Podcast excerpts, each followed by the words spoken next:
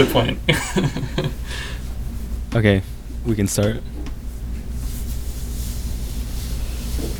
So, the question was in relation to the rise in diagnosis of depression uh, and then corresponding with the use of antidepressant drugs.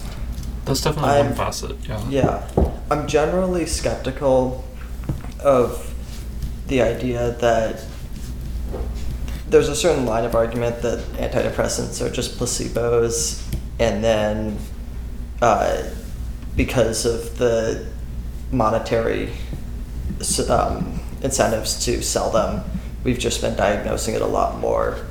Um, I don't think that's necessarily the case, partially because uh, the suicide rate has also gone up with the rise in depression.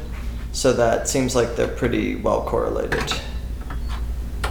But people would also say the suicide rate has gone up with the rise in antidepressants. It went down originally, though. Uh, when Prozac first came out in the 80s, there was a brief decrease. Let me try to find the studies. Um, and it dipped in about the early 90s and then uh, started heading up again. Hmm.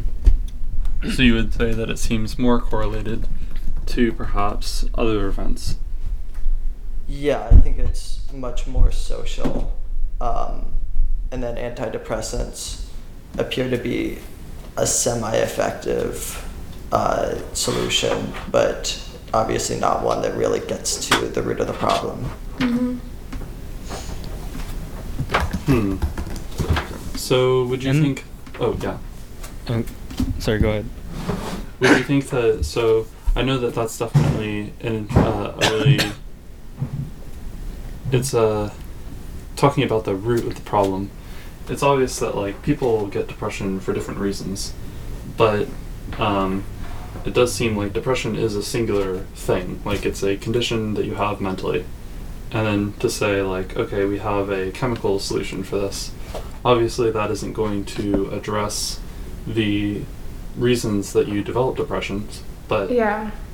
I guess the is it effective to just give you? I I think of it like a, a band aid, right? Like Mhm. it doesn't have your body solve anything. It's just trying to minimize the symptoms. Yeah, I very strongly disagree with the general approach that we've been having towards treating depression with antidepressants. I think there is definitely evidence for people with moderate to severe depression that antidepressants are fairly effective in reducing their symptoms. But I think that in the past decade or so, we've really started to use antidepressants as a crutch. Um, when it comes down to it, nobody really understands how the antidepressants help to treat depression. Um, they're definitely not a cure all. I don't think that there are very many psychologists or psychiatrists that you can find that would actually claim that they are, and that's why you still have people, um, you know, involved in cognitive behavioral therapy and other treatments for depression. Um, and I, I think that the main issue is, you know, more and more people are becoming depressed and people don't have the time to like stick it out and sit through therapy. Like, you know, I've gone to therapy for random stuff before. It sucks. Like, it's not fun to sit there for like hours and hours and talk to somebody about your problems. Um, being given like a pill with the claim that, oh, this will cure your depression, that's obviously a way easier, simpler thing to do that everyone wants to go towards. And then, of course, there's also the financial incentives towards doing that. So, like, if people are getting paid more, uh, to prescribe these drugs to people. That's definitely another factor towards it. So I, I don't know. I disagree. I'm very skeptical of antidepressants. There is some evidence that they can help, so I don't want to say, you know, like they're totally horrible, they're bad things, but I definitely think that people view them in a they view them as being much more positive and helpful than they actually are. Yeah, I strongly dis- uh, I strongly agree with that disposition, and it seems like obviously there are going to be cases um, that antidepressants are helpful, Mm-hmm. but the real question is like as a general solution, is it helpful? And with so many uh, pointers saying like these are malincentives that are going to make people take uh, take or prescribe antidepressants for the wrong reasons, Yeah. it definitely seems like skepticism should be highly advised. To be fair, though, um, there haven't been really any breakthroughs in antidepressants since the 80s, uh, meaning that all these drugs are out of um, copyright protection at this point. Like Prozac's, I don't know what five dollars or something, um, and it's largely been a field that uh, the pharmacological research has moved away from studying at all, simply because you can't get any uh, new classes approved because we just don't really know which direction to go. Um, a lot of people are looking at what's called NMDA agonists, uh, which are related to ketamine, and those seem to show pr- some promise for depression, but the standard SSRIs are just available very cheaply. Yeah, ketamine's exciting and it's in phase two now. But going back a little bit, last semester I, d- I looked into antidepressants a lot and then I looked into like a lot of the studies and there was I think it's the one I just sent a link in, but there was a huge like meta study. I think it was a meta study, but there was a really widely respected study done on basically all of the major Mhm. antidepressants and I looked at the numbers and it, it looked to me like most of the effect was a placebo effect and the little effect Mhm. that there was was like very small and it could have been like due to um I, I forget what the effect is called but the effect where you know you're taking a, a drug um because it it'll give you like s- side effects as opposed to taking the placebo drug You mean an active placebo? yeah so, um or breaking the blind um yeah so the, the effect of the actual drug seemed extremely minimal to me and and i was prescribed them but i didn't take them because of that Mhm. I think Uh-oh. antidepressants also, I was prescribed them at one point too. I didn't take them because I thought, I was prescribed them for anxiety, and I thought, I didn't think that I actually had a need for them, and I was also very concerned about all of the side effects you have from them. Um, a lot of the times when people withdraw from antidepressants, they get these things called brain zaps, which are basically these like ele- very strong electrical jolt like sensations that you get in your head. And again, nobody understands them, nobody understands like how to get rid of them. Um, so yeah, it's it's like interesting to me that people are just so readily take these things and people aren't very aware of like all the side effects and how hard it is to eventually come off of these. Wow, I've never heard of that. That's that's really strange. Yeah. Yeah. I Yeah, mean, those, yeah, like SSRIs are also the baseline in terms of what sort of side effects you're going to get, which, to be fair, is a big part of why they aren't that effective. They're a little bit effective. Um, but the stuff that really works comes with a lot more side effects because Mhm. at that point you're talking about like MAOIs or stimulants. Um, and obviously lots of bad stuff associated with that. Yeah. So perhaps, uh, so that feature of long-term SSRIs that we do have access to, like Prozac, so they are so cheaply available. Do you think that that has had some sort of cultural impact in how we see these drugs? Because obviously, no one, like you, we said multiple times, no one really knows how they work, but people are so ready to take them. It seems like people like self-diagnose and take them themselves. Yeah. so often. So, what is it do you think that leads people to have this mindset? Because, like Carolyn, you you were skeptical of taking it even yourself, but and you're a student that knows about it, but someone who just doesn't know anything is even more ready to take it.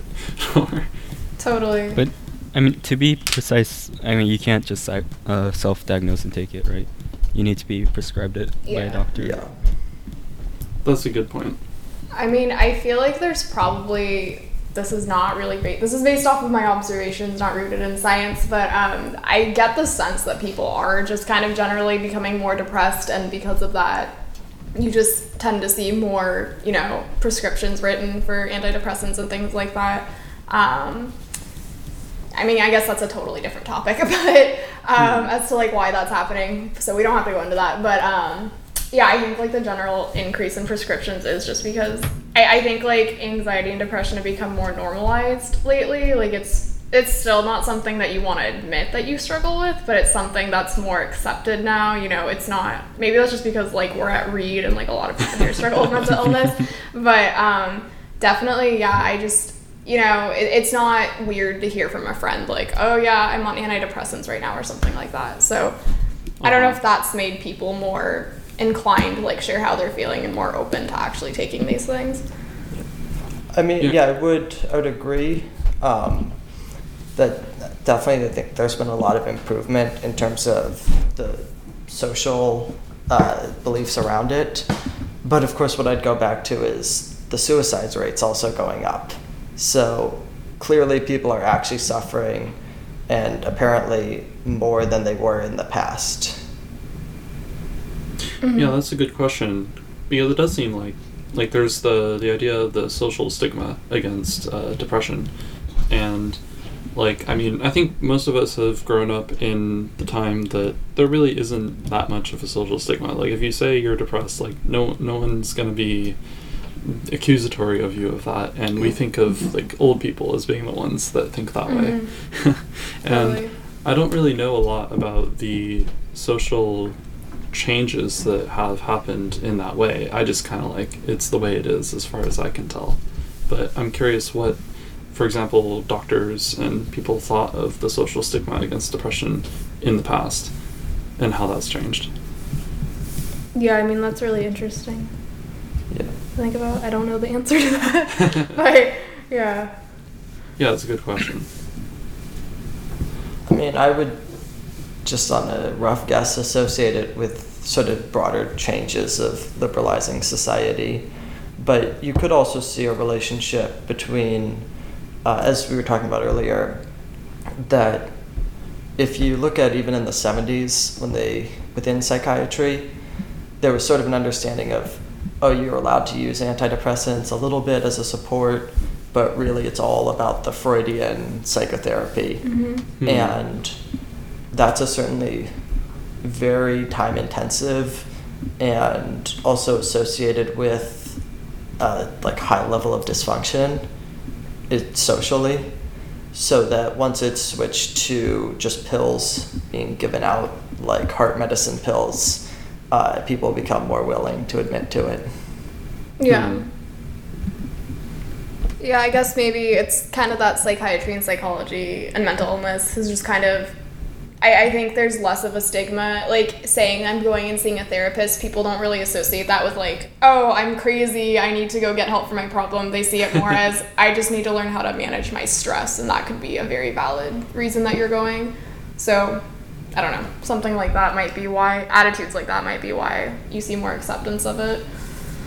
And also, there's, yeah, just the sheer fact that so many people are, uh, yeah, under that system, under some kind of uh, mental health treatment. Because, like, formerly, I think most people that are uh, depressed now or diagnosed as being depressed now wouldn't be maybe a hundred years ago or whatever. It would j- people would just be I don't know, they they'd be seen as being sad or something like that. So that they wouldn't be Mhm. stigmatized, but the people that are d- uh, diagnosed back then would be, I think, very stigmatized because they'd Hmm. just be the very the very um, the most depressed people.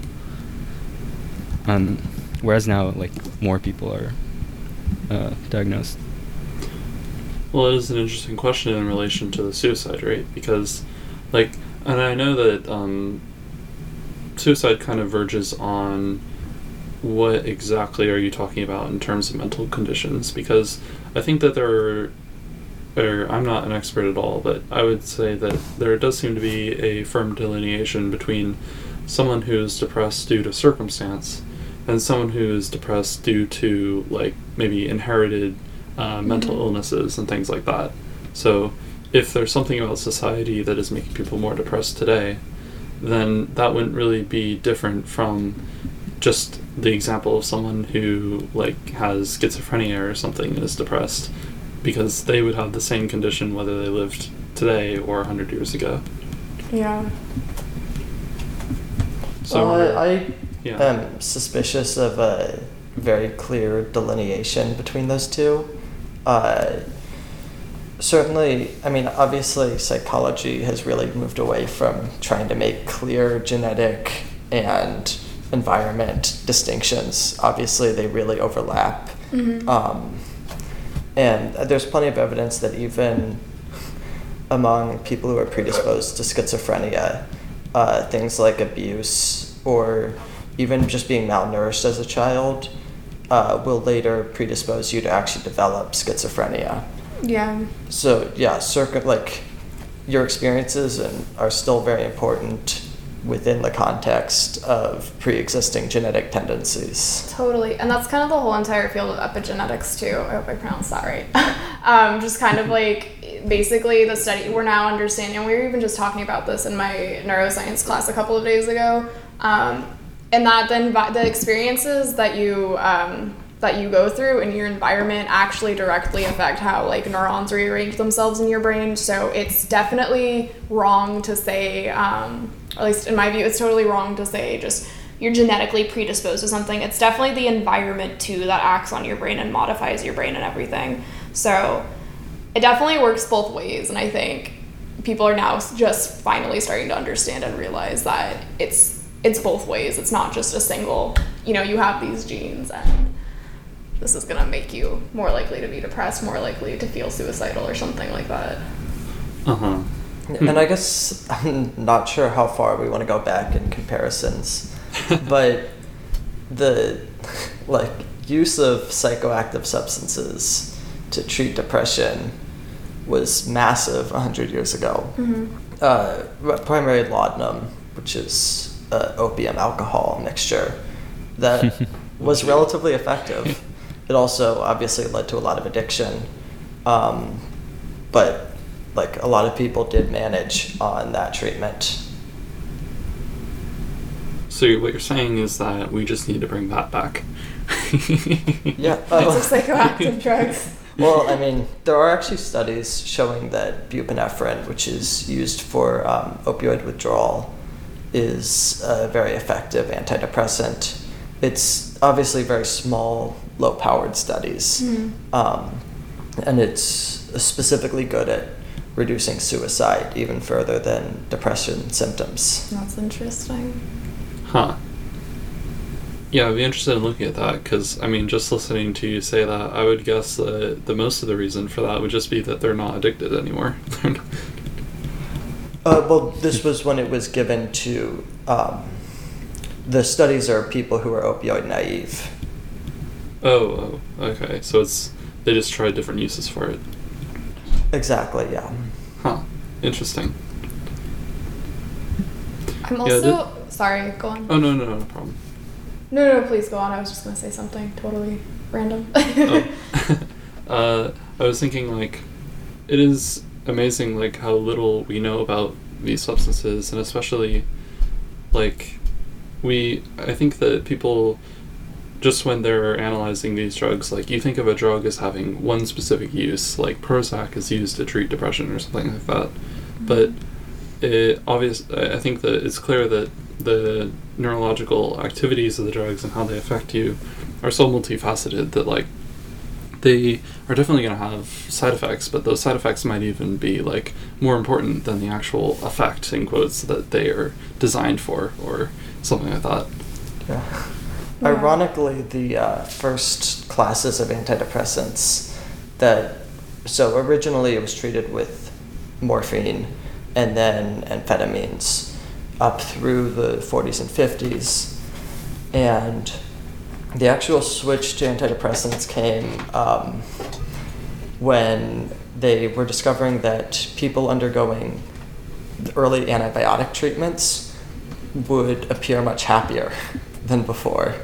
and the earliest classes, so like Nardil, um, which is a very early MAOI, um, came out of essentially modifying what were antihistamines or um, medications for infections. So certainly there's a very wide uh, connection between physical and mental activities. Hmm.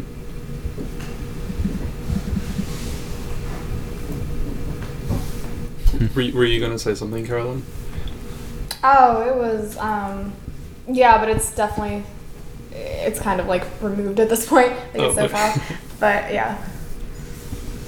Yeah, it is. It is interesting. Like thinking of um, what is, what is the position of someone who's like designing these drugs? Because if, if we really know so little about how they work, how would you ever go about like mixing chemicals to make the right thing? Yeah. And and I mean, I have no idea how they do it, but I think that a, a big part of that probably is the the experience of the people that end up using them. Right? Like. Yeah. yeah. That was There- the pathway for ketamine. yeah, you got to try this. It's great.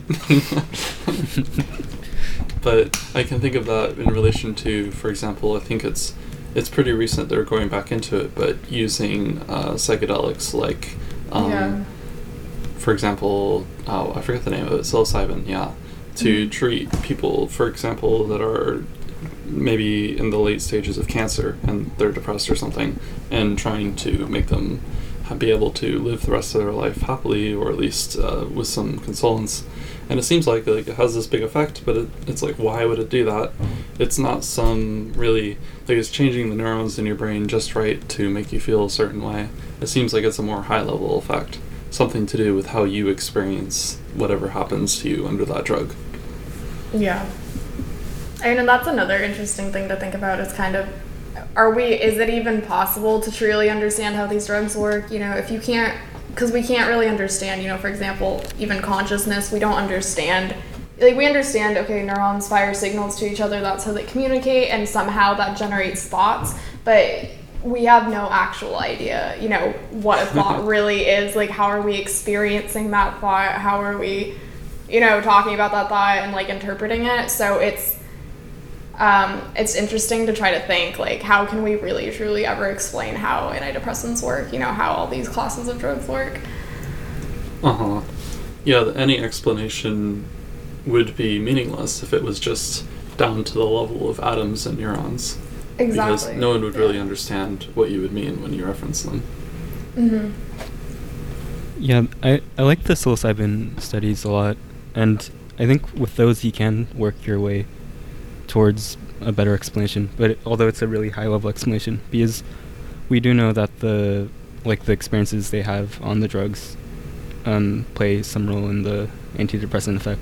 So we can like look at the actual experiences and and look at maybe what helped. Like in this case, it looks like um, some ki- having some kind of spiritual or religious experience is a really good thing. Mm-hmm. I'm curious though, uh, in terms of psychedelics, that there could also just be an effect of overwhelming your brain with something that's very foreign Yeah. and really changes your consciousness. Because the obvious, very traditional, and very effective antidepressant is electroconvulsive therapy, um, which is still widely used. And essentially, how it works is by inducing a seizure, um, which is considered to kind of reset your brain. Um, so I could also see how a psychedelic could be seen as resetting your brain in a Mhm. similar way to electricity. Yeah, kind of like training you to just think in a totally different way that you've never well not training you, but you know, it just yeah, it resets it. So now all of a sudden you've seen the world or your mind or whatever in a totally new way that you never would have before. Um, I guess it would be the idea of obviously like there's very complex things where receptors become Yeah. sensitized and neurons develop to f- concentrate on certain pathways. And if you have a very small seizure, all that kind of gets wiped away. Yeah. And so, if that setup is associated with lots of depressive thoughts, then just returning your brain to a baseline would produce Okay. less depression. Yeah, I see what you're saying. That's interesting. Yeah, yeah, and that's yeah very much how scientists describe um, like LSD and other psychedelics. Like it breaks down kind of barriers between different uh, pathways or whatever, and like and then like it'll cause uh, synesthesia sometimes where your visual and Mhm. auditory uh, mechanisms get linked up. Yeah. Yeah, I, I think that's definitely a part of the mechanism. That does make a lot of sense relating to what I've heard about um, depressive brain patterns as well as like it seems the iconic way that your brain works in a depressive state is that you, you fall into like a rut and you can't get out of it of thinking in a certain way and having a certain pattern like if a certain thing happens then automatically you blame it on yourself or you blame it on something you have no control over. And then you you have this like similar pattern of thinking no matter what happens. So that would make a lot of sense if somehow like having a seizure or having a trip is going to shake up your normal patterns of thinking. Yeah.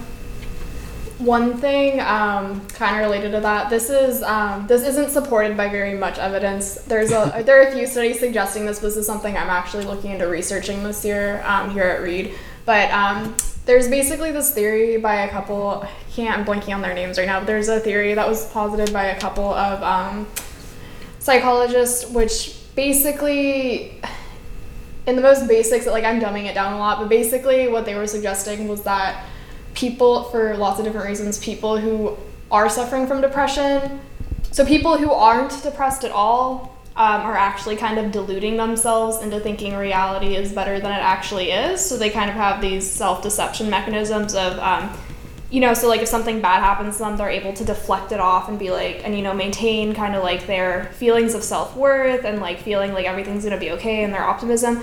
And the issue is that people who are depressed are simply viewing the world realistically as it actually is. um, and yeah, so I just always thought that was really interesting. So yeah, I think it's interesting to like look into that as, I mean, because I, I think this is a, it's definitely like a very, it's a plausible explanation for depression. Um, but yeah, it's just something that people have neglected for a really long time. And yeah, this definitely doesn't have a lot of research, so don't quote me on this. But I, I, I think people tend to not want to like explore different causes of depression and, and different ways that people fall into like certain thinking patterns. And I think it's interesting also just I guess more generally that people want to say oh depression is necessarily bad. Of course it's bad like you don't want people to be depressed but people are going like well that mean, must mean that there's something wrong with your brain when i think in a lot of cases it is appropriate to be de- depressed like in response to somebody you care about dying and you having extended feelings of grief or something like that um, i mean that's what makes people human so i think i don't know i think it's interesting kind of like the way that we want to describe people who are depressed and the way we talk about their thinking patterns saying like oh it's maladaptive oh you know this isn't good, you know, you're being too negative, you're being too pessimistic, when in reality, I think a lot of the time, you know, sometimes it makes sense. Obviously, like, it would be better. You don't want people to be depressed because it, it's not fun to deal with. Um, it can be really horrible and severe, but yeah, I just, I think it's interesting that that's kind of the approach we have, and the, that's the way that society talks about it when we don't necessarily need to be talking about it that way, you know? Yeah, yeah, that's really interesting, and I could totally see that being a plausible explanation. Yeah. And it, it is kind of it raises that interesting question, like when is it appropriate to be depressed? And Mhm. it really is kind of a nonsensical question because to be depressed in the sense of having a mental disorder means that like a mental disorder as far as I know is defined as disrupting your normal activities in such a Mhm. way that you're unable to live a normal life. So it would never be appropriate to be depressed Yeah. under that sort of explanation. Totally. But yeah. It, it reminds me of like so there's a tradition in Judaism that if someone close in your family dies, then you're supposed to stay inside of your house for a whole week, and then and mourn their death, and then Mhm. at the end of the week you can go out and you're like you feel like a sense of relief and that you've moved on once you leave your house, supposedly, and Mhm. if like you just looked at a normal person and they like stay in their house for a whole week, then you'd probably be like something's wrong with them. yeah, I think so much of it is cultural too. Um, like, and in some societies, I guess it is. It would be. I, I can't think of anything in particular or any places in particular, but definitely, like, I'm sure that there's some like societies, some countries where it's definitely viewed as a lot more socially appropriate to express depression, whereas in some countries, like the U.S., like you know, you always people want you to always be upbeat and perky, and like we, it's just. I guess you see that like yeah with like death like in the United States like people don't want to confront it at all you know it's very like like shushed away like every time it happens people don't like dwell on it whereas in yeah other countries like the example you just gave uh well not other countries but other like religions and things like that yeah, people like more readily accept these things. So yeah, that context matters a lot. Yeah, it's, it's something unique about modern society. It seems that Yeah. it seems unwilling to confront those hard mental issues. Yeah.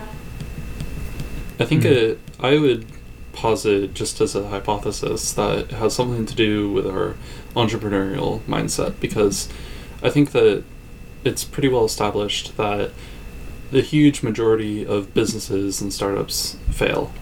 Mhm. And then the question is why if you're a startup, why do you try at all if you know that the odds are like hugely against you? And the answer is that you're unrealistically optimistic. You have to be. Yeah. that's the only way you'd ever try it. And then that's the only way that we have successful businesses. Hmm So it's something about that, like, you know, customer service, keep your smile on no matter what.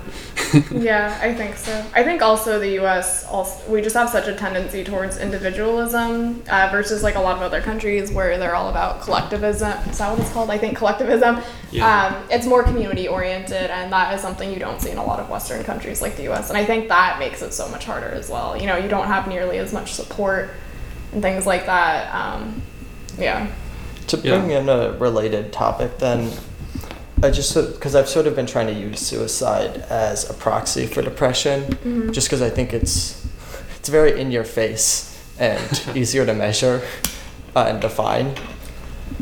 So the of course the famous like first study of it um, is Weber with the idea of uh, um, altruistic, egoistic, and uh, anomic suicides. Mhm. Um, so, like, he finds, for instance, that in England and specifically Germany, like Protestant countries with more of a individualist focus, the suicide rate is much higher than in Catholic countries. That's interesting. Yeah. Um, and then, so the argument is essentially that most suicides fall under the egoistic category, Mhm. Um, Mhm. where they're driven primarily by a sense of the self as having been isolated from a community. hmm That's interesting, yeah. Although then, of course, you'd have other things like, uh, I guess there'd be the famous, like, the Indian widow commits sati, hmm and that would be an altruistic suicide. yeah. And I mean, in a lot of communities where you have a heavy emphasis on academic success, Yeah. and people commit suicide because of that, hmm could partially see that as altruistic in terms Yeah. of it's failing to live up to social norms, so then you kill yourself. Definitely. I think one other important thing about suicide, though, I I totally agree with what you're saying, and I think it's an interesting way to like kind of view like depression and a way to like measure it and like different causes for it. But I think one important thing to remember about suicide is, shoot, I forgot exactly what it was, but it's like it was some it was some incredibly high number. It was something like so don't quote me on this, but it was something like 70% of all suicides, the person has the idea and the intent and the thought to kill themselves um, within like 10 to 20 minutes of them actually acting upon it. So most suicides actually are not planned out at all, Oh, wow. um, which is interesting because that makes me feel, you know, I'm sure the person can have. So yeah, in cases like John was saying, I'm sure a lot of a lot of people who are depressed, they are more likely to kill themselves, but. Um, I think in a lot of these cases as well, it's not necessarily just the depression, it's some kind of like impulsivity. And it's something where the person just has a moment of feeling like completely and entirely hopeless, and that's kind of what pushes them over the edge to do it. So while I totally, I agree, like it is, like suicide and depression definitely are correlated, and they are useful ways to like look at each other.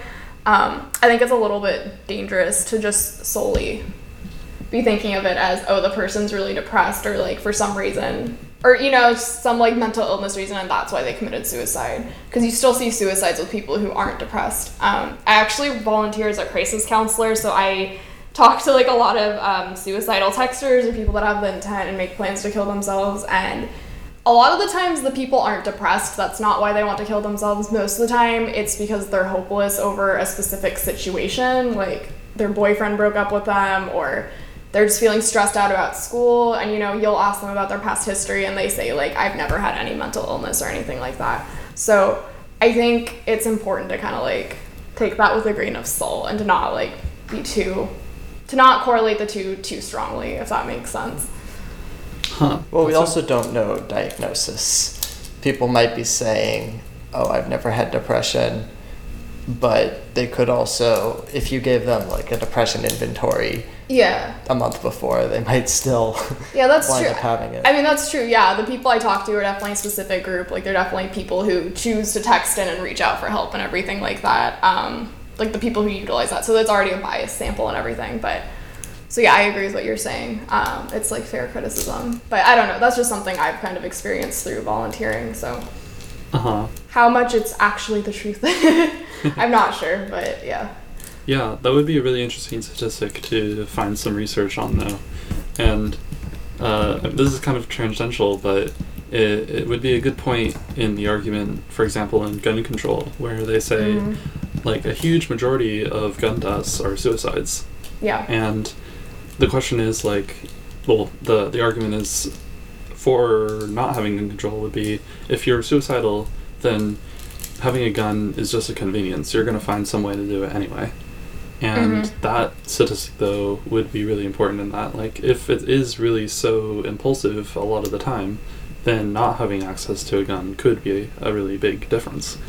Definitely, yeah, and that's totally that's reflected in what we do as crisis counselors too. Uh, like one of our protocols is if somebody has the intent to kill themselves and they're in immediate danger of doing that, you know, we ask them to put away whatever they have, put it in a different room, throw it away, go somewhere else so they're separated from that means temporarily. Hmm. So that's definitely, yeah,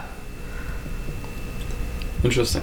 yeah, And one thing I've heard is people are likely to uh, commit suicide when they're like just when they have a burst of energy after being depressed. Yeah. So sometimes when they're getting a little better. That's uh, the suicide that- um, rise in the couple weeks after you start an antidepressant Mhm. Mhm. because you're So- a little bit less depressed. Huh. Yes, so it could even like impulsive suicides could be very connected to uh, being depressed. mm-hmm. Hmm. Yeah. that- There's also like how I think the statistic I've seen is that most people who attempt uh, also had ideation begin about two years before. Mhm. So Hmm. it may take the impulse where they finally, I guess, get the Yeah. motivation, but they'd already been thinking about it for a long time. hmm I think it's also it'd be interesting to look at completed suicides versus attempted suicides because I Oh, know yeah. that's yeah because there's definitely a difference in that. Um, I don't I don't know exactly. I don't want to like make like I don't want to like start theories on like why somebody's more successful than others, but I think there is probably some you know like th- like thinking behind that where um, the people who do complete suicide have been thinking more seriously about it or they're more intent to do it. Yeah, the statistics also- about. Huh? Um, uh, go ahead.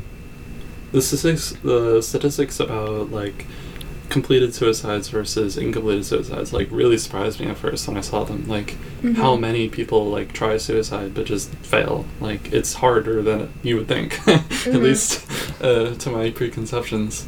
Yeah. But that's probably a fairly expansive, uh, under a fairly expansive definition of an attempted suicide. Yeah, that that is a good point. And we also know there's the gender difference, a pretty Yeah. good gender difference. Like, women attempt more suicides, that- but men uh, commit more suicides. hmm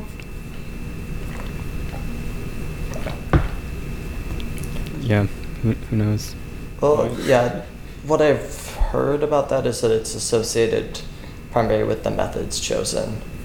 Uh, that men use guns or hanging or jumping, Mhm. which are very successful methods, uh, whereas women use poisoning and cutting, which are pretty ineffective methods. Obviously, we don't know exactly why then people are choosing the methods they do. hmm Yeah.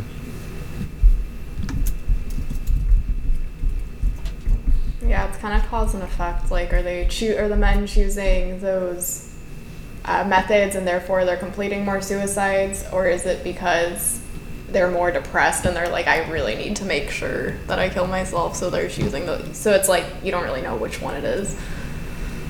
No, Yeah, but I- women have higher rates of depression. Yeah. Yeah. Well, I mean, that in itself is interesting too, because can you?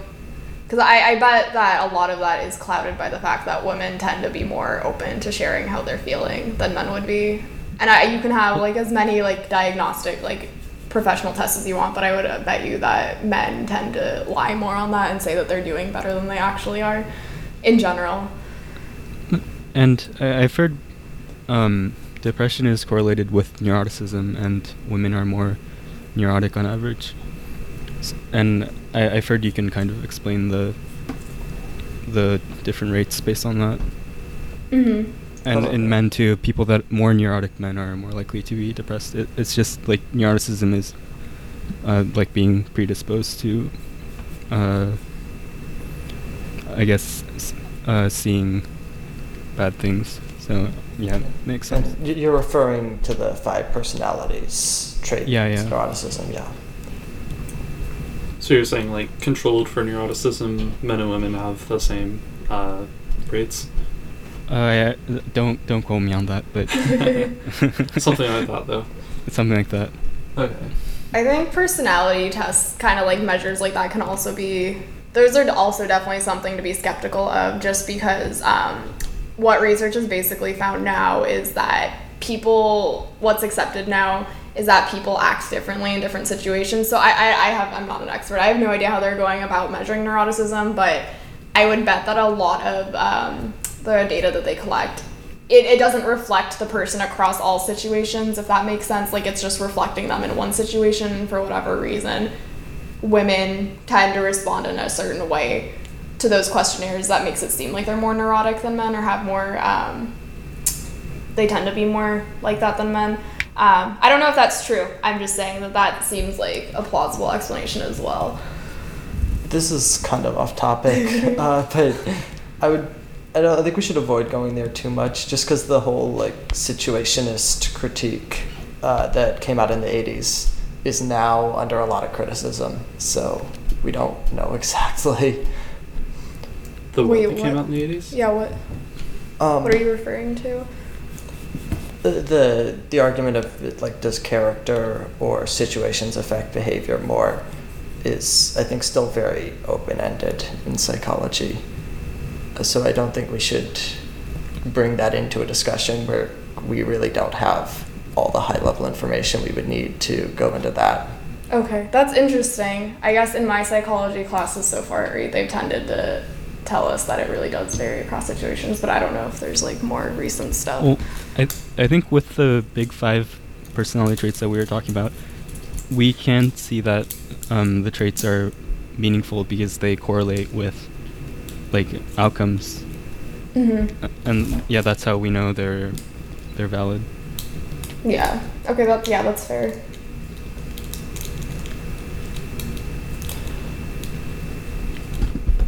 So uh, to get back on topic a bit, I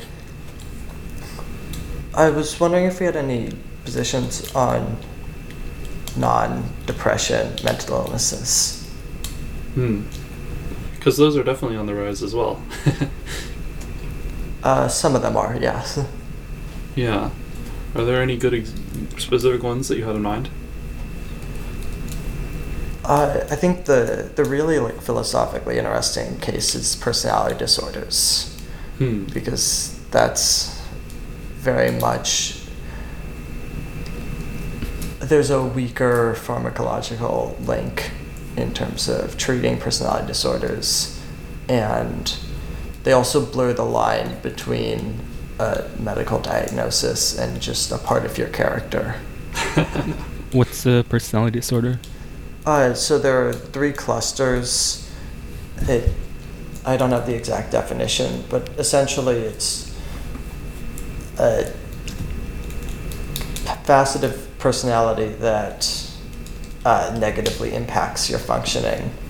Uh, so the the major ones are the cluster B, which are associated with uh, aggression primarily. So that would be antisocial personality disorder, what people call psychopaths. Um, Hmm. cluster um,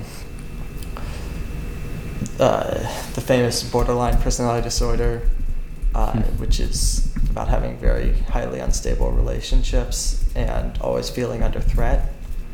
Then there's type A, which a lot of uh, like heavily connected with schizophrenia. So you have schizoid personality disorder, which is a lot of the negative symptoms of schizophrenia. And then you have schizotypal, which people think is essentially schizophrenia before it's actually manifested fully. Um, so these seem sort of in the in between ground. hmm Yeah, especially like anti-personality disorder. Antisocial. Anti- yeah. Oh, yeah. Antisocial personality disorder. Hmm. So I know that um, there definitely is a lot of contention around because these all dis- all these disorders, the ones that you're mentioning and other personality disorders are defined as such in the DSM, right? Yes, that's where I'm getting it. And the DSM changes uh, routinely, Mm-hmm. but has definitely changed a lot, uh, especially recently. yeah. So, it, it, I think definitely an interesting question uh, relating to personality disorders would be like, pers- uh, the problem with your personality is pretty much directly related to how it affects your everyday living. So, has society changed to make certain personalities not as good, or is it something else? Yeah, I think that's an important point. because I know that there are so many good examples of like things that were considered personality disorders in the past that aren't anymore. Yeah, I mean, homosexuality used to be Yeah. considered like I guess that not maybe not quite personality a personality disorder, but very similar, and that just seems crazy now. Mm-hmm. Gender dysphoria. Yeah. Yeah, and they it's interesting because I think they're still. I don't know if they still call it gender dysphoria, but in the latest version of the DSM, I don't know what they call it anymore. It might be gender dysphoria, but um, yeah, they still count it as a mental illness to some degree, to some extent. Not just like you know, not being transgender isn't like uh, considered a mental illness anymore, but there is still something like if there's like that mismatch between like if it's causing you like great amount great amounts of stress, they still classify it. I think. So it's Hmm. something like if your transgender uh, dispositions are negatively impacting you, then that would be the gender dysphoria. I believe so. Yeah. Okay. I would need to look this up though. yeah. Yeah, I'm sure there's lots of technical language around this stuff. Mhm. Most definitely. I guess, uh, Yuta, what was that link that you shared before about gender dysphoria? Oh, y- yeah, it's really. Oh, it's crazy. There's more news on that. Oh, basically, I, I sent this study I found. Um. And the study interviewed parents of, uh, these. There, there. Basically, people found like that there were groups of teenagers that would, kind of, as a group, suddenly decide that they were uh, that they needed to transition. I- think it was around mostly around teenage girls, Mhm. and uh, a researcher at Brown like did a. She interviewed a lot of these, uh, the parents of the children, and it, it became a peer-reviewed uh, journal article, and it got published. And then, yeah, just recently she got she's under like a lot of fire, and Brown removed her study from their website, and the journal uh, editorial board um, issued like basically an apology saying they'll look into it after the backlash. But when I sent this to Henry, when I sent this to you, I, it I put it on the. no, yeah, none of that had been out yet. Oh, wow. Um, I I just recently found out about the recent developments. So oh, that's an entirely different topic. but That's interesting. yeah. I didn't know about this phenomenon though, but it seems really interesting that um, being, I guess I should have known since I'm at Reed, but being um, transgender has, at least it, it can be encouraged by your peers. Yeah, and I, I mean, I, yeah, definitely with Reed in particular. I mean, I think there is a reason that so many, I, whether or not that's because they're influenced, like that researcher was suggesting, by their peers to kind of adopt a, a, you know, a different gender identity, or if it's because they feel more encouraged and more like they can actually come out. Um, yeah, I think Yeah. first there's something to be said about being surrounded by people who identify a certain way. You know, you know, like and group. Yeah, I don't know. Like I'm not I'm not an expert in this like at all. Absolutely not. But I, I think there is something to be said and something that should be looked into about how group dynamics and like group influence changes how people think.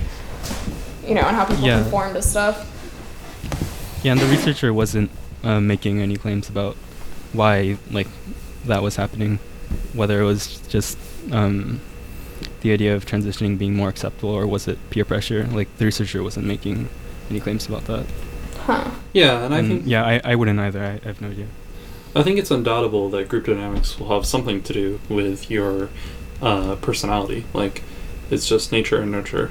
So Mhm. it'll have something to do with it. But it, uh, definitely the contentious question would be like, to what extent does it affect you? Or if you are a certain way, can it change you? And I know that like like the, the contention would be against like, do people feel more welcomed to express their true identity? Or is it that they're being encouraged to change their current identity to something else? mm-hmm. That's a good Yeah, I- question. yeah. and there's so many other uh, situations in which that question comes up, like not just with gender uh, transitioning, I suppose, but like just any sort of like unusual activity that we would somehow classify into a disorder, especially personality disorders. Like one aspect of being um, uh, borderline is being promiscuous. so if you're an overly promiscuous person because all of your friends are, then is that going to make you have a personality disorder, something like that, or is it just that you were the, you were borderline the whole time, and then this just made it feel like it was okay to be that way? yeah. Wait, are personality disorders do they get passed around? Uh, No. Well, that's not what I meant by promiscuous. I didn't mean that they were like transmitting them to each other in that way, but I, I just, transmitting what? no, no, I, I just meant like if your peer group encourages that activity. Wait, so you're implying people would become more uh, bipolar or whatever it was if they engage in some activities? Well, I'm saying like the They question would would meet be, the categories more. huh? But uh, the category is more than. I mean, it has something to do with personality, right? Not. Well, there Uh, are many different things that would qualify you to be diagnosed with that disorder, but that was that is one of them. Okay, well, I mean, if sleeping around gets you classified, that doesn't seem like a very good category. No, that's you- you'd have to have a number of different symptoms. Yeah. Yeah. Uh, specifically, like the most telling sign is uh, idealizing and then devaluing people. Uh, that's sort of considered the classic part of borderline personality disorder, and then there'd be other facets like self harm. Is uh, like the rates are pretty insane. Um, so those would certainly be more what they're looking for. And there definitely is an attempt to not just pull up social differences within psychiatry. So, for instance, they'll talk about if somebody's being diagnosed with hallucinations, presumably for schizophrenia, uh, they try to make sure that none of the content is associated with something that's socially normalized. So, like, if your social society normally has gods come and visit people in their sleep, or during some Hmm. sort of sudden moment of revelation, and somebody says that they had a god visit them, then that would not meet the category for schizophrenia. Hmm, Yeah, when is Christianity going to become a mental disorder? Pretty soon, I think. Yeah. When is. Actually, I won't say that. Oh yeah, because if somebody is saying like, "Oh, I was visited by a prophet," you know, like, you know, so a long time ago, people are like, "Oh yes, like obviously that person's telling the truth." But it's like if somebody came up to you now and was like, you know, somebody told me to establish a religion, like I had this vision, we'd be like, you know, you're having hallucinations like that. You should get checked out for that. So Yeah, I mean, some people do get away with it, but I know that actually I sent this to Yuta recently. Um, in China, recently, it's been exposed that they're sending Muslims to basically re-education camps because they think of their religious belief as being an extreme mental disorder. Mm-hmm. So Do they actually think there- that though, or Well, okay. do, I don't? They- I don't think they- they think that, right? It's they just their excuse. They officially deny that it has anything to do with being Muslim, but I think that that is their that is their explanation to the people that are enforcing that rule. Yeah, it's it's more of a political phenomenon than a uh, something in psych psychology, right? Well, And tha- that's certainly why there's a heavy emphasis on trying to root all of psychiatry within biology, which, as we've been talking about, hasn't really been done successfully. But there certainly are a lot of, like, if you do brain scans, there are lots of physical correlates for different, like, all of the different disorders. And so even things like personality disorders, which I was bringing up as being more problematic, still normally are associated with pretty significant differences in brain functioning. hmm. Yeah, that is definitely good to point out. Has brain function? I guess. Hmm. That's hard to ask because we don't really Well- have a record of it. I'd be curious to see if like people's normal brain functioning has changed over time. Our IQ has gone up a lot. Mm-hmm. That's true.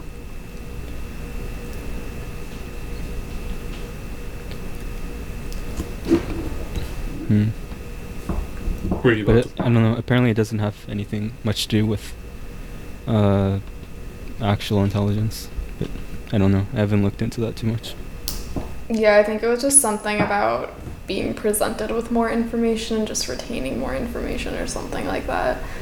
But yeah, it had they were yeah, I, I think it it didn't have anything to actually do with like cognitive abilities. Yeah. It, I'm more thinking in terms of depression, and pretty much every other mental illness is associated with, uh, I forget the difference, white versus gray matter.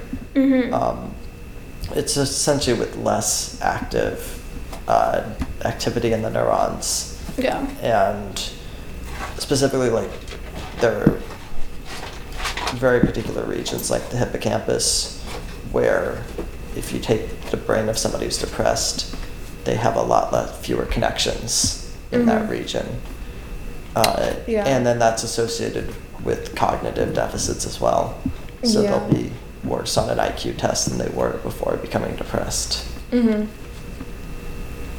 Yeah. Hmm. So those are that's very much on the biology side of things and trying to bridge this gap between what were essentially classifications built for psychotherapy and slowly moving them over into being fully medical. Still raising the question of then, well, obviously our brain activity uh, will be correlated with how we feel, but at what level do we say that just physically there's a problem? Yeah. And I think that's just an issue that will always exist. I just, I think it's, I, I'm very pessimistic. I just, I don't think that we're ever going to get to a point where we can really truly understand how all of these, how all of the different like physical features that you see in the brain of somebody who's, you know, depressed or like has some other mental illness, how that actually impacts like their like what their actual symptoms are of the illness. Mm-hmm. That definitely is. Uh, that relates pretty much directly to the question about like, um, I guess specifically, it would relate to consciousness, but just in general terms, um, emergence. Like, and this is more of a philosophical problem, but like there might be traits about our personalities or our conscious actions that just aren't reducible to um, actions in the brain. Like Mhm. there are actions in the brain that cause them, but you would never be able to give an explanation of that thing in terms of actions of the brain. Yeah, exactly. It could be the case. I'm I'm pretty sure it is. I mean, there is probably some. I mean, there has to be some way that like all of these things are giving rise to like these higher level processes of like consciousness and thought and everything. But yeah, it's ironic because the brain is like too stupid to ever actually understand itself. yeah. it's unfortunate. yeah, one of the great mysteries of life. It might, I mean, hypothetically, if you did perfectly understand your own brain, then you might be pretty depressed. Mm-hmm. because nothing would be mysterious anymore. You'd know exactly how everything happened that you did. Yeah. I don't know, but even if we knew all the physical facts, I, I don't think we would um, have a good explanation of like how the mind works. I, I think there is a place for a higher level explanation that we find in like psychoanalysis and Mm-hmm. uh, in psychology. Right, right. I kind of disagree with that.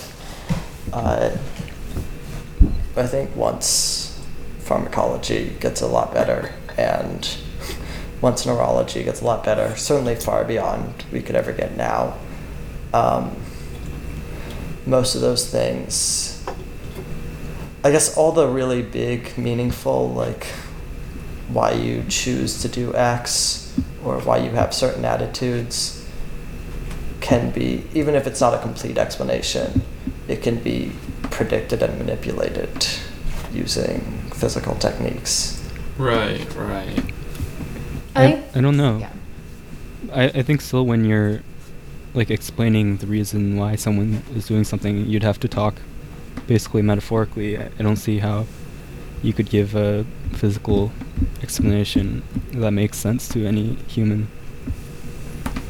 I totally I, I agree with what John's saying. I think eventually like I think we could isolate different like regions of the brain and see like okay, like your neurons are activating in this way, these pathways are activated and that you know makes you feel sad for example, but it's still that sensation of being sad that we consciously experience that I don't think you'll ever be able to really explain fully to somebody like that's something that you just can't explain. It's just an experience that we all have. Okay, Yeah, yeah, I I, agree. I think The- I disagree Mhm. um, with both still. Like, let's say like someone uh, walks out the door and you j- want to give a physical explanation of that. Like, how would you do that? If I, um, psychologically, I would say um, that person is maybe going to work and Mhm. they're motivated to that because um, they find meaning in uh, providing for the family, blah blah blah. Or and you could uh, basically go uh, give like a psychological explanation like that. Um, maybe link it to meaning or whatever. But I, it, using science, I, I don't see how you could arrive at any coherent explanation that it comes anywhere near um, making that kind of sense. Do you have thoughts on that? Well, I think of like there's the level of psychology which is what you're explaining at, but I think that if you want to go a level down, you don't have to go all the way down to just atoms and molecules and cells. Like you you could talk about it in terms of neurons, and you could talk about them in terms of uh, parts of the brain, right? And you could it would it's still a higher level than basic atomic physical facts but it's not quite as metaphorical as your explanation Mhm. Well, I think you would you would- you would need each level. Uh, you would all you would still need a higher level explanation as well, um, to, to have um, an explanation or to tell a story that makes sense to people. And then, well, I mean, you need the entire spectrum really, and we shouldn't just focus on one one kind of explanation, which is I, I think basically what um, what psychology has experiment experimented with for a few decades, which is um, going all in on the neuroscientific explanations. Hmm. hmm I mean, yeah, and I think It's, it's easier to get funding with uh, neuroscientific uh, lingo and stuff. Yeah, because it sounds more sciencey in the end. So, yeah, yeah. A lot of the other fields just really don't respect psychology for that reason, I- and I think that's why even here at Reed, it really disappoints me. Um, so much of everything is just so focused on like, let's understand how these neural pathways work, and yes, that's totally important and valid, but you're completely ignoring like the more like meta, you know, like meta like ways of thinking about stuff. Are you talking about that in context of like your Reed classes in psychology? Yeah, I guess so. Well, but I, I yeah, I think as a field too, psychology is kind of like I think the general public tends to think of psychology as um, like Freudian psychoanalysis, which isn't really a thing anymore. Um, yeah, but it's in the actual field for the most part. It's you're in a lab, you know, you're manipulating a rat's brain, like you're like lesioning a section of it to observe the effects, or um, you know, you're like putting people in like a social situation where you're like observing their behavior and everything like that. But um, yeah, I think there's something to be said about like incorporating more philosophy back into psychology. Hmm. That's funny dichotomy that Yeah. people see it from the outside one way that's too extreme, and then from the inside it's the other way too extreme. Yeah, at least I think so. I don't know though. Yeah. Yeah, and recently there have been arguments that, like Freud and psychoanalysis, anticipated a lot of the recent findings of neuroscience, um, especially in like kind of the idea that there are different uh, kind of units or personalities within each mind, and then they kind of uh, basically work against each other to kind of come up with uh, what we do and what we Mhm. think. Yeah. Yeah. I mean, I think that's completely supported. Not the Freudian conception of it, where there's these three different parts, or five, depending on what you're counting. Uh, definitely, there are different modules, though, and that comes out in neurology. So I think uh, on that point, I think obviously it's not like you can't say it's just three or it's just five, but I think it's very useful to pick some number of like different units, or um, yeah, in this example, um, it's useful to pick some kind of some uh, specific number of units, and I think this is where like a more metaphorical explanation comes into play, where you can't just have like a bunch of physical facts and then have that explain everything. You actually need some kind of story on top of that. Definitely, yeah. So that, that was my argument. Although, is that just a result of the infancy of the field, or some sort of high level philosophical statement about understanding the mind? Because I could easily imagine that, sure, it might be at this point better to focus on those sorts of understandings, but why not instead base our module on uh, this region of the amygdala that is associated with stress, and then Well- which is the way neuroscience kind of talks now.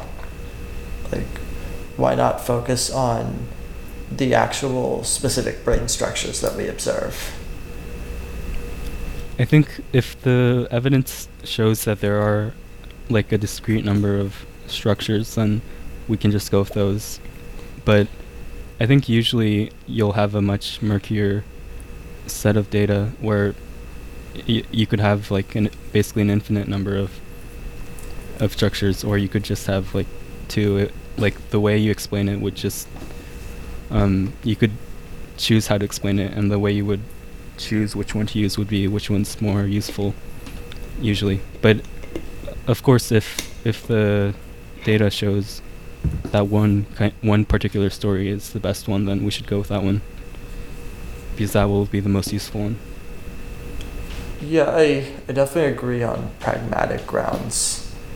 It's just the ultimate idea that because we could come up with a complete theory of psychology that's all related to neurofunctioning. And you think we can? I don't think we can right now. Uh, you'd have to limit yourself entirely to describing behavior as opposed to describing people's actions. Um, But you think we can eventually? Yes, Yeah. It was my impression that neuroscience and psychology were separate in some way. But am I i- is that accurate or are they really just like neuroscience is a subfield of psychology? And they have different there are different emphases placed on both of them. I think that's the main thing. But you I I don't think you can truly have one without the other. You can, but you're gonna be missing out on a lot of information that the other field can add to it. Hmm. Yeah, neuroscience is uh, partly like biology and, and chemistry and computer science and cognitive science and all that, right? It's more interdisciplinary than uh, psychology. Yeah. But it's interesting because psychology definitely is still based in y- like I've taken so many psychology classes here which are just considered psychology classes and still you see people doing things like using fMRIs to study certain things um, to try to like more precisely understand how you know just like some certain system works in relation to some behavior some psychologically you know valid based behavior um, so I don't. It is. It's just like totally murky. I. I don't. It's hard. I think also to kind of draw the line between those two fields. Yeah, is psychology just going to be all neuroscience? I mean, I hope not. but yeah. Here. Yeah, that sounds like the drift of the field um, after uh, in the in the past fifty or hundred years. Yeah. Sure, I'll be back in a sec. I need to get some water.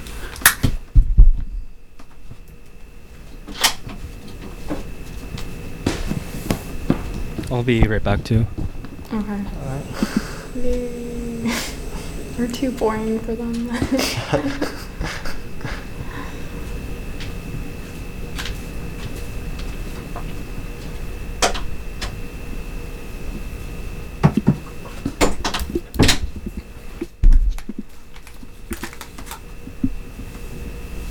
Okay, I'm back. hey. Okay. Yeah. Yuta just left too, so we're waiting Oh, for okay. him.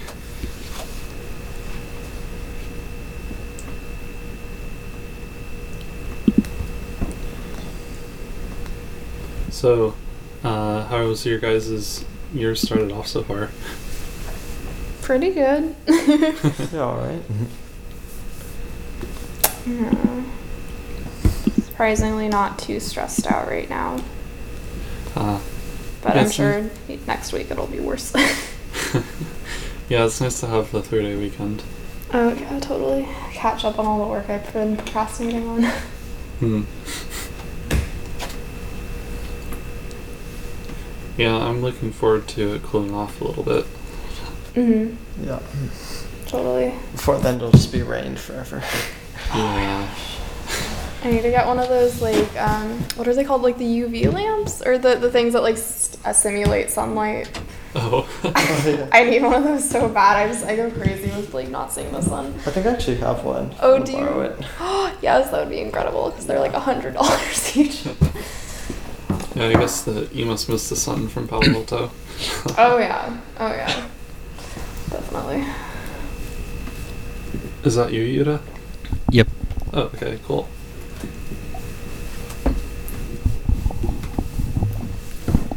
So. Okay, can I uh, go back to one? Are you going to say something? Oh no, yeah. Go go ahead. Okay. Uh, I thought it, I thought it was interesting um, the idea that depressed people are more in tune to reality. Um, but it, it seems to me like um, the most depressed people uh, have an element where they aren't seeing reality well, and then Yeah. but I think there's also the opposite end where there are very naive people that aren't depressed at all um, Mhm. and don't have a very accurate view of reality. I kind yeah, sorry. hmm Sorry, go on. Uh, that, that's all really. Okay. Yeah. Um, I was just gonna say I kind I, I think that's kind of reflects the fact that I guess it's not a fact, but it's my strong view, my strong opinion that mental illness really does lie on a spectrum. Um, you know, you can you know, you can set up whatever diagnostic criteria you want. And at a certain point, when somebody checks off enough symptoms and they have enough severity of the symptoms, yes, like very clearly, you can say that they have this disorder. But for example, if somebody, if you need four out of five, um, if you have to meet four out of five different symptoms for having depression, and you have three out of the five, you know, it's, but you have those very severely, you know. So technically, you're not depressed. You're not able to be diagnosed with depression, but you know so it's just it's kind of like where is the cutoff like where do you want to define normal functioning where do you want to define you know like somebody who actually has like a severe mental illness where do you want to define normal um Yeah. yeah Yeah, f- for me it would be um, the point where it, w- it would do the most good to the people diagnosed. Because, uh, I mean, I think it should be um, based in the clinical aspect ultimately and not not the scientific yeah uh, part. What do you mean by Yeah. that? Like Because, that you know, the we could- clinician's opinion is more important? Well, you know, we could like as scientists could like um, try to come up with better categories of depression, and which I think we just agreed it's you can't ultimately come up with a perfect definition. So I think uh, rather than just come up with uh, scientific categories, we should yeah we should look at people that are depressed and then see if we diagnose people that are this depressed, um, will it actually help them? um, if we diagnose them, or will um, the diagnosis actually make their lives worse? Right. Yeah. You know, relating to that, I know that this is, this is a little bit tangential, but it's kind of interesting. Um, looking at statistics for people that are autistic, um, if you are a diagnosed autistic, then you actually have a much worse expected outcome uh, in your Mhm. life than someone who's Yeah, that- autistic but is not diagnosed. And that's that's on average, though. I think for Right, most right. severe people, it would be much better to be di- diagnosed. Yeah. Yeah, so I think the line, yeah, the line should be based on, uh, yeah, based on uh, clinical psychology. yeah no I that's get- definitely that's yeah I fair, agree. yeah. hmm I get Sorry. what you're saying, but I think the problem isn't as much in uh, that the scientific definitions as much. I think it's more in the idea of what a mental illness is. Like, I think that there should be a delineation between someone who's mentally ill enough to require um, some external treatment, whether they want to have that treatment or not, and between someone who is just having a hard day or something like that. Like, I think there should be some scientific basis to that, and you shouldn't just be able to have some clinician come up to you and be like, okay, you're depressed, you need to go to the hospital now. yeah Uh, well, I mean, my when I said like clinicians should decide if people are ill, I, I mean that had nothing to do with forcing people to go somewhere or forcing people to be diagnosed. Well, in some cases it can. So you're right, that not, that's not what always happens, but it could. I think another kind of more um, something that might happen more often is, for example, if you tell somebody, okay, you have, you know, just for example, generalized anxiety disorder, is that person now, because they have that disorder, going to tend to notice the fact that they're anxious more, and that's going to cause them to be more anxious in response to future situations, and it's, is it just going to snowball and make it worse? I think that's one of the dangerous things about diagnosing people. I, and I agree though on average like I think it probably is better to give somebody a diagnosis but like do you really like you know if you just have like mild like a mild case of generalized anxiety disorder like do you really need to know about that like or is it better for you to just think oh I'm just a kind of an anxious person Yeah, and totally. th- I need to overcome this on my own. Like there was a study that came out of Harvard recently where um it was basically about content warnings on syllabi and it showed that people that believed that they were vulnerable to um I, I guess being um I don't know offended or something like that were more likely to experience adverse effects if they saw yeah this kind of content That's interesting. yeah, it's definitely really counterintuitive, but make it does make sense. Yeah, because there's. Sorry, go on. go ahead no go ahead I- I was just gonna say in um, in psychology and social psychology, there's this phenomenon, uh, basically just called like the self fulfilling prof- uh, prophecy, and it's basically where um, oh sorry, not the self fulfilling prophecy. Um, what is it? What is it? What is it? The stereotype effect is that I don't know. Like um, so basically, just if you remind someone of a certain characteristic about themselves, then that person is going to tend to they're going to like fulfill that stereotype. So one of the classical studies that they do that they do is um, if you put women and men in a room of like equal cognitive abilities um, and you just you ask each gender to write down what their gender is before they take the test or on the test the women do significantly worse on that exam than the men do uh, compared to situations this exact same identical situations where you don't ask either of them to put their genders down on the exam beforehand Hmm. I there's there's that. one thing tho- those weren't reproducible Oh, really? Wow. Yeah, I think- I had no idea.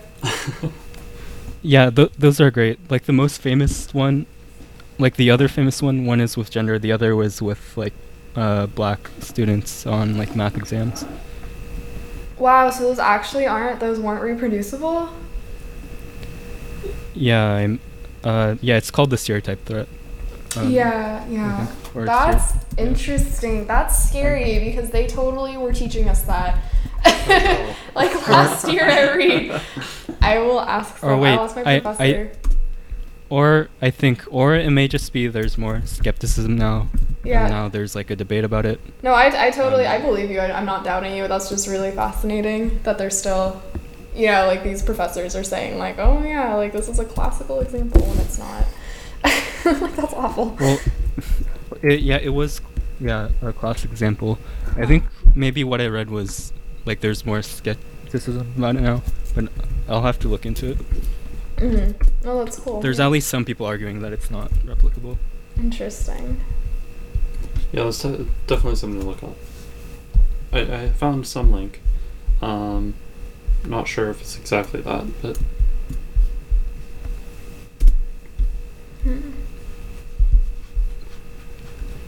Yeah, when I remember when I was when I uh, heard about the the studies that argued against it, I, I was pretty convinced that um, the stereotype threat wasn't really a thing. But I, I mean, I, I have a. Yeah, I'm not the. I don't know that much. No, I'm not like doubting you or anything. I don't know that much about it either. I just I've been taught No, that no. so many times. That's why it's just like interesting. Oh yeah, it's definitely not as as solid Wow. um, as people thought, but that's like the exact kind of threat that uh, we sh- we should be suspicious of because it's like Mhm. it it fits such a great uh, narrative about uh, how we should not uh, perpetuate stereotypes yeah. about gender or race. Yeah, but the problem is, yeah, seems a lot more harder to solve. Definitely. The problem of like uh, gaps in test scores. hmm yeah, but I suppose that the the reproducibility issue in psychology is a whole nother thing to talk about. hmm Oh, that's Yeah. that's like that's so insane. Yeah, Not just psychology, but true, true. I think so- psychology's at uh like forty percent reproducibility. Yeah, it's pretty bad. yeah. Um, yeah, they recently found also that the people who conducted the Stanford prison experiment, um, they lied about basically the entire experiment. So Oh, yeah. that's totally not okay. They basically prompted the prison guards what to say and how to act. So that totally invalidates all of it. That's like the most classic study. of it. Right? it's really sad. I heard about that. I was so surprised. right? It's crazy. Yeah. Relating to that um, issue about the self fulfilling prophecy, I actually had an interesting experience with that where in high school um, I had problems that prompted my doctor to be concerned about me having something like a eating disorder, like Mhm. anorexia. And then just prompting me about it made me feel like, ah, I don't really, I don't have that. I don't need anyone to like deal with me. And it just got worse and worse to the point that they had to force me to go to a mental hospital. And like, I can just imagine that if they hadn't treated it so seriously at the beginning, I think that if my kind of rebellious personality wouldn't have made me had as much of a problem. And I can Mhm. imagine that being the case for other people too. Yeah. Hmm, that's that's funny. That that seems like it would be the opposite of, of what most people would go to, right? Well, I mean, I don't have like a study to prove anything about it, but I can imagine it being the case. Well, for some people, yeah. Right, yeah. Not and then and then others would be like, would really buy into the explanation and uh, find that it explains their entire life. yeah, I don't know how common that is, but I, I mean, people even create like identity groups around mental illness. do they? Yeah, I, I read it's like a it's like a thing. Like neuro atypical people make Oh, fun of neurotypical people. Oh, they make fun of them? Yeah, li- like it's a real like it's a real distinction. It's a rivalry going on. Wait, what? I never heard of this. This is crazy.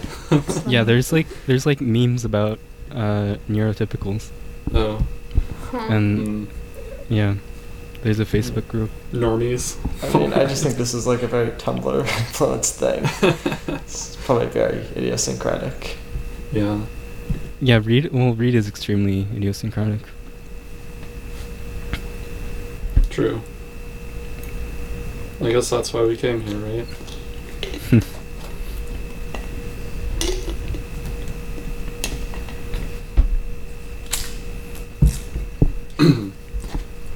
I guess another um, about mental illness uh, would be the question about therapies, and of course we already talked about um, kind of drug therapy where you prescribe something, but in terms of cognitive therapy, and I'm sure that I, I've heard like so many names for different kinds, but I honestly don't really know much about them. Like, are they effective, or Mhm. are they just like you talk to someone and then sometimes you feel better afterward for an unrelated reason? Yeah. I mean, I, I think the main, I don't know all the details, but basically the main gist of um, all the therapies is that different ones work better for different conditions and obviously for different people. I Mhm. think cognitive behavioral therapy is the main one that people use now.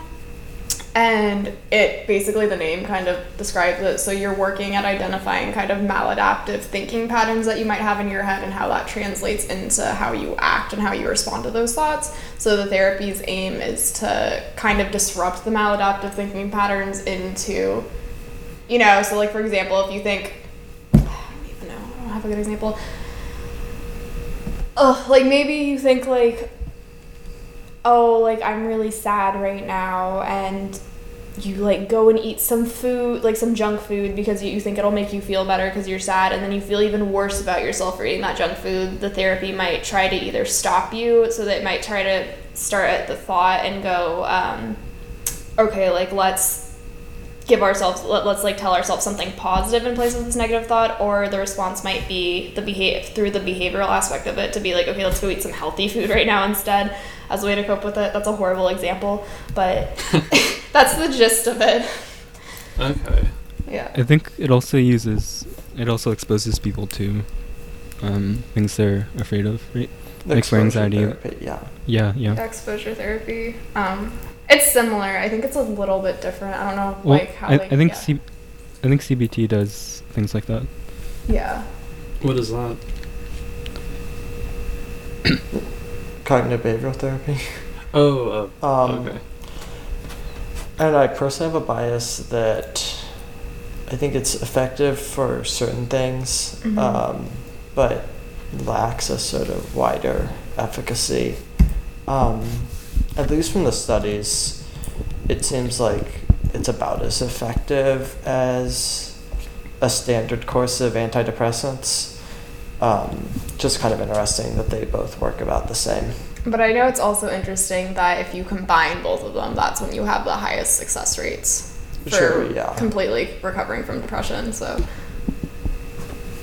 So that would suggest maybe that therapy and drugs help you in different ways. They're not like doing the same thing for you. Or you Yeah. get a double placebo.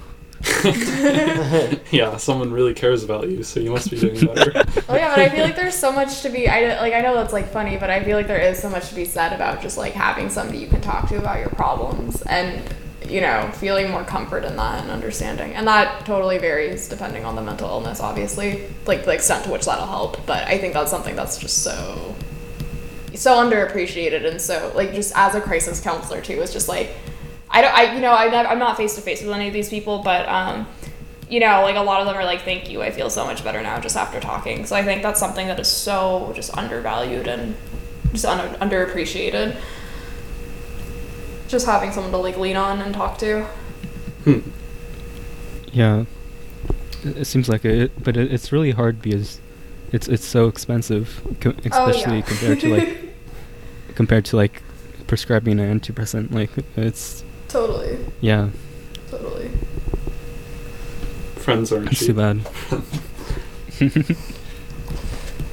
I, there's also the other world, sort of what I'm more familiar with, of more exotic pharmacological treatments, uh, which I think have a much higher uh, success rate. The main issue being they're pretty much all dangerous. Wait, when you say exotic, can you give an example of Um, something? Just Well, like the classic would be monoamine oxidase inhibitors, Okay. uh, which are from the 50s. Okay. and work very well, uh, will make you very happy, and can also give you a stroke Oh, that's not good. if you uh, eat the wrong things, Gotcha. or things like opioids or stimulants, um, or like the current research in ketamine. hmm Um, basically, just assuming that I think the the real high level drugs that essentially really alter your perceptions and uh, emotions are going to be much more effective than just slightly raising your serotonin. hmm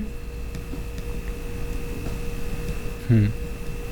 So is it that that success rate is factoring in the unsuccessful usages? Uh, wh- what do you mean by unsuccessful ones? like, if you're looking at the success of that other one that you mentioned, then is it including as non-successful the people that ended up having a stroke? Oh, the people who died?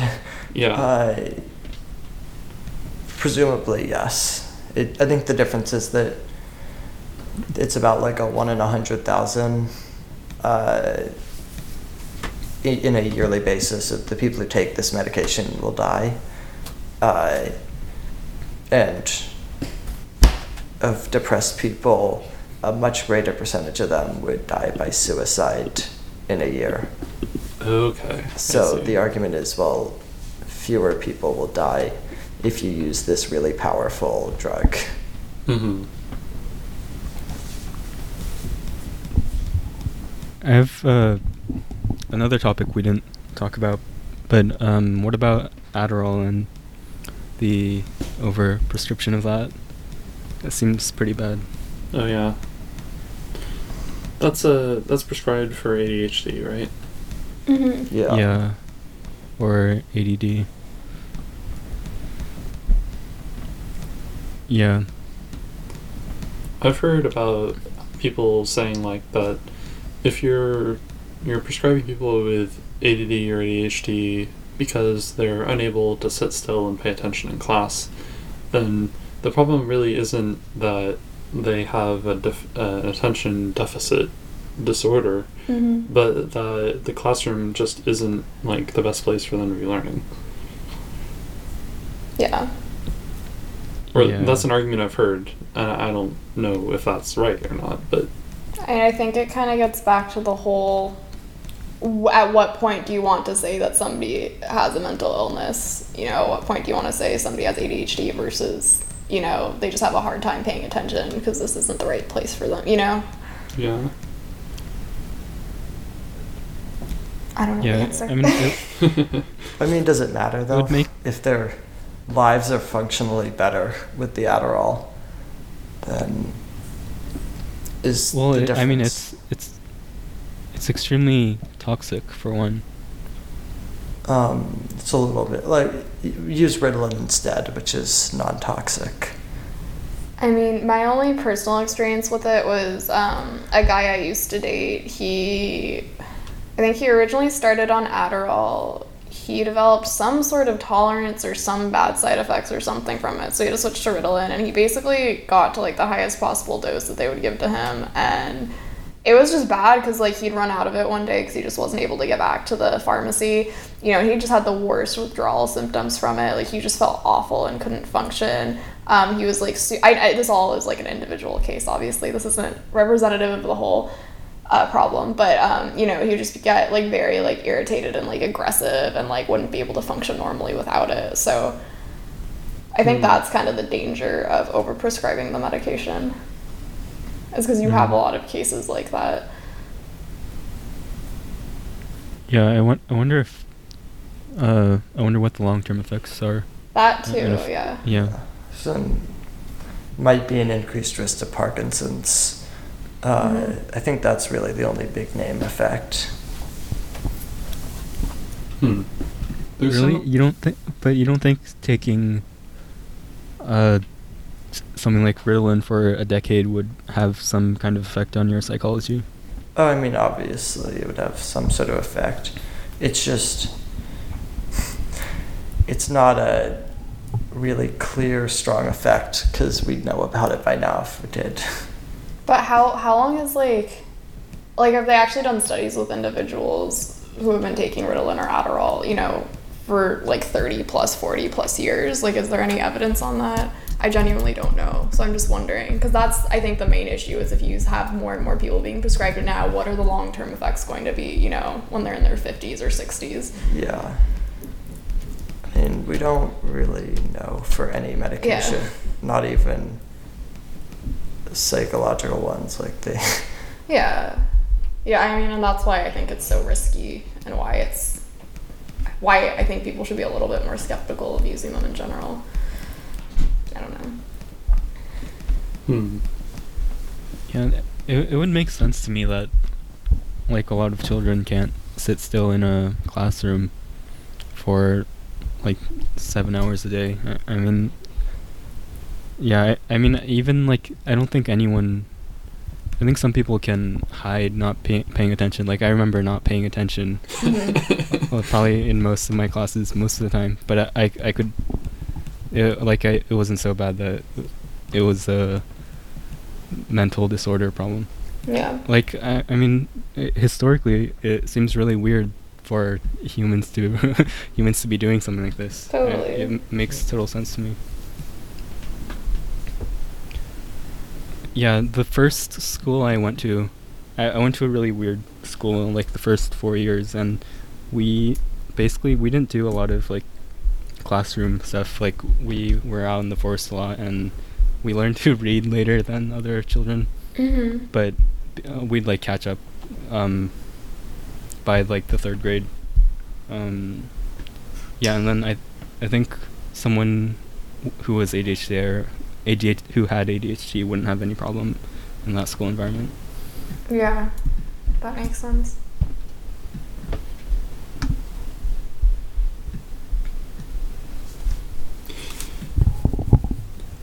Yeah, it seems like there's a lot of work now on kinds of alternative education, but I don't know if there's any sort of standardized uh, results that have sprung from that.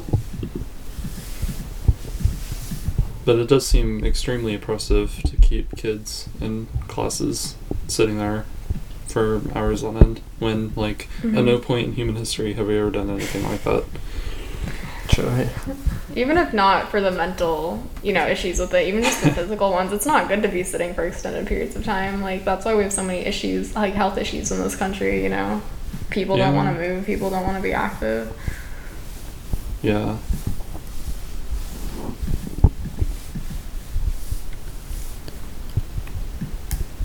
I guess We're uh, Hen- sorry, go ahead. no, you, you go. Th- I- I- this is random. Okay, well, I, I was just gonna say we're coming up on our time, so so I was wondering if you had um plans for the ending. Oh yeah. So, yeah, I mean, I actually didn't. I forgot to think of. And any last topics you wanted to discuss? Yeah, is there anything else relating to mental illness, um, or mental illness in the U.S. even, that you guys would like to talk about?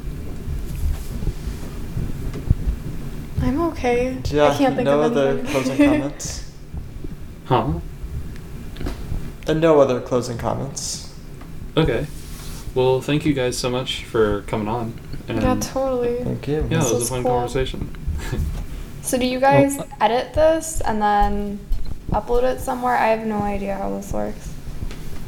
uh, we, pr- we probably won't edit it. Okay. s Um, I mean that's fine. I'm just wondering. I have no idea. yeah, and yeah, I, I don't I don't know what we'll do about uploading. We can definitely send it to you guys. I don't know if we'll upload it publicly. okay, yeah, that would be cool. in full disclosure, like if we if we did end up putting it up somewhere, we would definitely ask your guys' permission first. Okay, cool. That all sounds good.